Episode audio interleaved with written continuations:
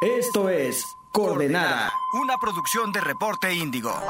¿Qué tal amigos de Reporte Índigo? ¿Cómo están? Espero que se encuentren muy bien.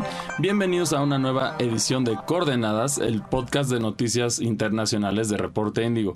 Nos encontramos aquí su servidor Cristian Maxice y me encuentro con mi colaboradora Mafer. ¿Cómo estás Mafer? Muy bien, muchas gracias. Qué gusto saludarte Cristian y también a, a toda la audiencia que nos esté escuchando en esta nueva edición de Coordenada. Y, bueno, hoy tú, el día de hoy les vamos a les vamos a platicar sobre un tema que tuvo un gran impacto a nivel mundial que sucedió en Japón. Cuéntanos un poco de esto, Mafer. Pues sí, fíjate que fue el viernes pasado que recibimos, eh, en México con la noticia de que se confirmaba la muerte del ex primer ministro Shinzo Abe. Em, eh, y bueno, sabemos, eh, seguramente todos los que nos están escuchando vieron algunas imágenes que se difundieron en redes sociales, en medios internacionales, nacionales, sobre esta escena del ex primer ministro dando un discurso político en marco a las, em, eh, a las em, elecciones legislativas. Y pues bueno, se ve el ex primer ministro dando un discurso en, plena calle, que es muy común en Japón, y de repente pues escuchan eh, disparos, uno, eh, dos de ellos cayeron en, en, su pecho, el primer ministro cayó en el, en el suelo, y pues bueno, esa fue una de las últimas imágenes que tuvimos del ex primer ministro. Eh, y, bueno, evidentemente a nivel mundial se, se reconoció, o bueno, se habló del, del, asesinato de este ex primer ministro, eh, primeros ministros, presidentes. Bueno, alrededor del mundo fue una conmoción, como tú sabes, porque, sobre todo porque Japón es un país en el que la seguridad es algo, algo característico, ¿no? Eh, que a diferencia de otros países, pues no, no hay registros eh, de más de 10 este, asesinatos o magnicidios eh, contra líderes políticos, ¿no? Por el control de armas, etcétera. entonces, bueno, abordaremos este, este tema y también sobre alguno de los em, principales legados que dejó el ex primer ministro Shinzo Abe durante su, su periodo, su segundo periodo, que el primero no cuenta mucho porque fue de 2006 a 2007, pero bueno. Y bueno, vamos primero para destacar el tema que estabas diciendo de, las armas en, en, Japón, es muy estricto el control. Como referencia, podemos ver que en una población de 125 millones de japoneses, solo hay 128 mil armas con licencia. Entonces sí es muy, muy limitado este tema, comparándolo, digamos, con un país como Estados Unidos que hay más armas que la población en licencia. Entonces con eso te das una idea del control estricto. Aquí cabe destacar que fue un arma hecha en casa, no era, no era algo que compró o que buscó él. De acuerdo, de acuerdo a las noticias, bueno, eh, se, se entregó este Tetsuya Yamagami y comentó que tenía un resentimiento hacia cierto grupo en el que Shinzo pertenecía, que ese fue su, su razón de, cometer este acto.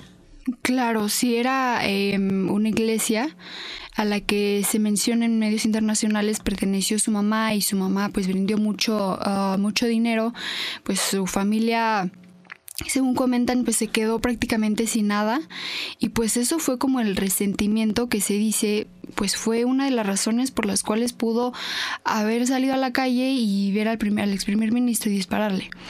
Eh, sin embargo, si se tiene esta teoría, esta nueva teoría, a los pocos días de haber fallecido, eh, pero también tenemos esta, esta versión de que durante el, gobierno de, del ex primer ministro hubo muchos desempleos en su, primer, en su último año de gobierno y pues bueno, eso también pudo haber influido.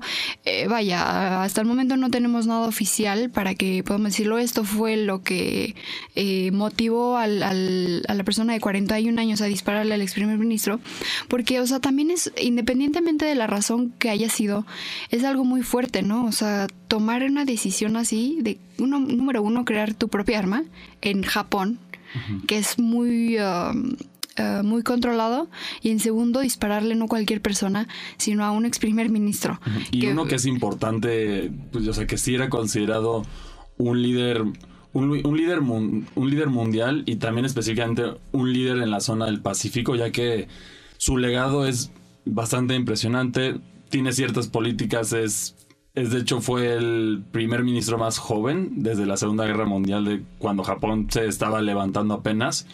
Y sí, efectivamente, sus políticas económicas ayudaron a Japón, pero a la vez también lo dejaron con una, con una deuda bastante grande que eso también ha generado cierto desempleo y algunas situaciones que es, las, es, es como lo que complementa a la otra teoría de aquí que estamos mencionando. Claro. Y bueno, o sea, de, de su legado que ha hecho que hizo él, fue de los, de los que sí se dio cuenta que, que tenía que reforzarse la relación. Es uno de los, de los pocos políticos que en verdad, en el caso de Estados Unidos, llevó buena relación sin importar el partido. Llevaba relación buena tanto con Obama como lo llevó con Trump en su tiempo.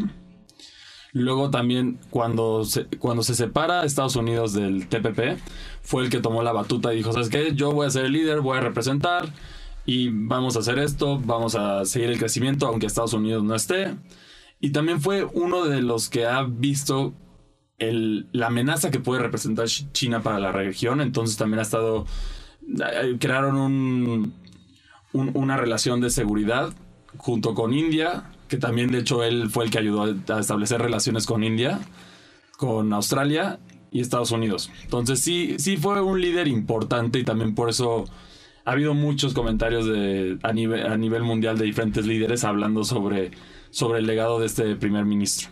Claro, y justo eh, ya que mencionas lo de China, se espera que este posicionamiento de Japón a nivel eh, eh, geopolítico pues lo siga el actual primer ministro eh, Fumio, Kishida. Fumio Kishida, exacto.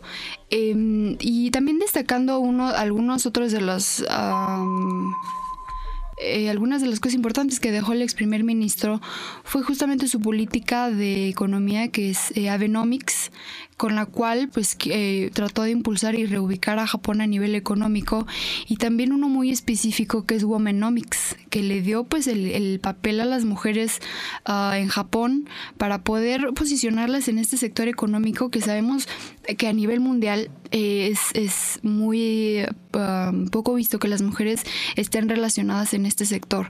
Eh, y él promovió eso, que las mujeres puedan trabajar en, en, en, esta área de la economía y pues bueno, también impulsar su figura en, en Japón. Yo creo que eso es también es uno de, de los reconocimientos que podremos mencionar.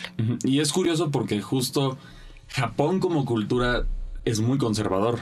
O sea, claro. esa es una política más liberal a pesar de que él era conservador, también tenía como ciertas ideas, él lo que veía era el interés hacia desarrollar a, ja a Japón. Y, y, en el caso, bueno, lo último que él quiso dejar pero no pudo ver cumplido, que era justo lo que tú estabas diciendo, es el tema de si, si regresar un poco la militarización en Japón. Sí. Porque evidentemente China ya tiene un ejército bastante grande y puede ser una amenaza. Entonces están están buscando traer este proyecto, ya no depender de Estados Unidos, porque si bien vimos hubo muchas controversias con mujeres o con, o con soldados de Estados Unidos que no se comportaban de la mejor manera en, en el país nipón, entonces yo creo que así ya es hora de que ellos tomen manos en, eh, tomen cartas en el asunto y, y habrá que ver cuál será el, la, la nueva postura de, de del Japón. primer ministro. Uh -huh. Claro, es el artículo 9 de um, poder eh, hacer crecer más su, su sector militar. ¿no? Porque según se establece en la Constitución, Japón no puede intervenir militarmente en un conflicto bélico, porque pues bueno, se generaría un conflicto más grande pero pues ya dejaremos en el, en, en, el primer ministro actual cómo resuelve eso, si lo deja ahí eh, para que Japón no se militarice eh, como, lo, como lo quería el ex primer ministro, pero bueno, ya hablaremos igual más adelante de, de eso.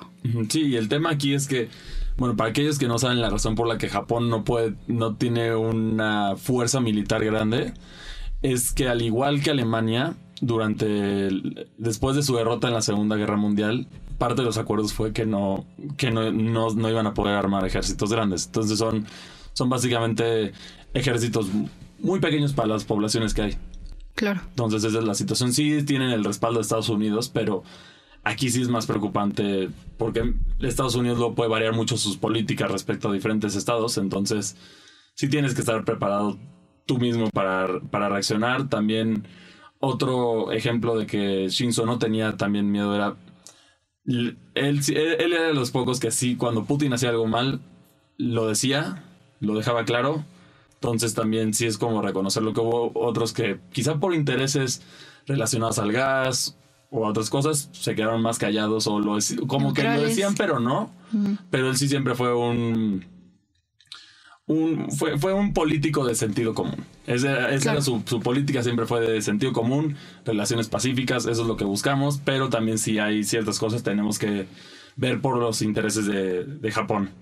Y de hecho, bueno, para complementar esta nota, pasó algo muy curioso, que resulta que ciertos medios se equivocaron. Sí.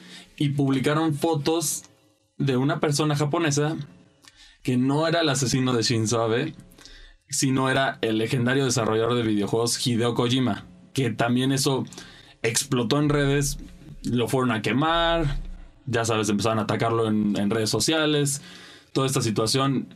Y obviamente para una persona tan pública, sí, sí generó muchísimos problemas. Y también ahora lo que él está buscando es, sí, posiblemente van a entrar en acciones legales contra, contra los medios que publicaron estas noticias falsas que ya sea o su responsabilidad o se dejaron llevar por algunos otros trolls de las redes sociales, que luego también pasa esto que ya lo hemos visto pasar.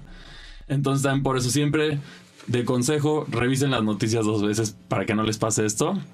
Porque, porque sí, no, no tiene nada que ver Hideo Kojima con esta situación. Claro, la propia cuenta del creador de videojuegos, ¿no? O sea, lo atacaron y, y, su, y su desarrolladora que se llama Kojima Productions fue la que salió a decir que, que sí, es, es un claro ejemplo de difamación. O sea, tienen todo asegurado para ganar el caso a los claro. medios que lo compartieron porque sí sí fue una acusación muy grave. Muy grave. Entonces es, sí. Sí, sí, fue muy conflictivo esto. Sí, pues nadie quisiera que mm, te señalen por haber asesinado a... A ver, primero, alguna cualquier persona, creo que es muy grave que te señalen por eso, y más si es alguien tan relevante y tan público mundialmente como el ex primer ministro Shinzo Abe. Pero bueno, ojalá pueda solucionar este problema, que seguro lo hará, porque tiene, vaya, tiene todas las pruebas para, para hacerlo eh, y que, y que eh, cuestionen al que realmente lo hizo. Sí, sí, y también hay un poquito sí tener cuidado con los medios por la, la responsabilidad de, de, compartir esa información, que sí también claro. es puede ser problemático porque desinformar a la gente simplemente va a generar un caos y va a generar ignorancia, entonces no es, eso no es lo, no es lo óptimo. Y pues, habrá que ver qué, cuál será la postura de Japón.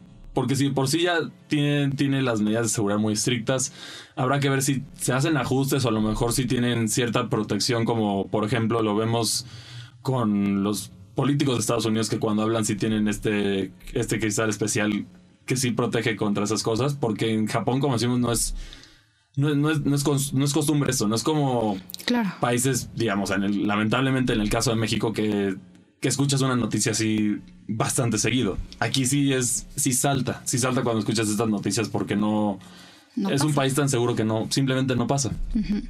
Sí, fíjate que en Reporte Índigo encontrarán una nota es, eh, específicamente sobre el asesinato, sobre este hecho del, el, del ex primer ministro. Y fíjate, eh, Cristian, que justo los especialistas nos mencionaban que sí puede haber un reforzamiento de la seguridad a sus figuras políticas, pero tampoco sería algo exagerado porque se conoce cómo es la población y es una población que no busca conflicto, que busca, que más bien se maneja por el diálogo más que por la violencia. Es raro también ver en Japón eh, muchas manifestaciones sí. en contra de algún, de lo que sea, de alguna acción, eh, porque no es un modo de actuar, ¿no? La violencia es como muy ajeno a, la Japón, a su sociedad, es, es en realidad eh, tranquila. Sí, o sea que esto eventualmente, o sea, históricamente sí tuvo su momento violento Japón, pero sí. este Japón post la Segunda Guerra Mundial es, eh, lo abandonaron por completo, ya son, sí son, siguen las, las leyes, son, es una población honrada, es tranquila, igual lo vemos en comportamientos, por ejemplo, que sorprendieron por ejemplo, en el mundial pasado, que en los partidos de Japón, los, los aficionados japoneses se quedan a limpiar el estadio. O sea, este tipo de detalles que sí para otras poblaciones es muy, muy extraño, muy peculiar, porque. Pero así, la realidad es que así es la cultura de Japón. Entonces, sí habrá que ver qué, qué cosas pueden pasar con esto, pero. Pero sí, es, es, es un tema. Es un tema bastante Delicado. delicado y, y sí, ¿cuál es, ¿cuál es su opinión sobre este tema? ¿Qué, ¿Qué impacto creen que tenga a nivel mundial? Y también no se les olvida comentarnos en las redes de Reporte Índigo. Y bueno, a mí me encuentran en Twitter como arroba cristianmacci2, ahí es donde les estoy. Ahí me pueden escribir, oye Cristian, queremos que hables de- que hablen de este tema o, o de todo lo que les interese. Y bueno, y a Mafer, ¿a ti dónde te encuentran? Ahí me pueden escribir a través de mi correo electrónico fernanda.munoz.reporteindigo.com o a través de mi Twitter que es eh, munosvmf y ahí, este, bueno, ojalá podamos eh, leer sus comentarios y hablar en el próximo episodio de algunos otros temas que, que puedan sugerirnos. Y bueno, y ahora sí, muchas gracias por su tiempo y ojalá hayan disfrutado de esta nueva edición de Coordenadas. Nos vemos. Escuchaste Coordenada. Una producción de Reporte Índigo.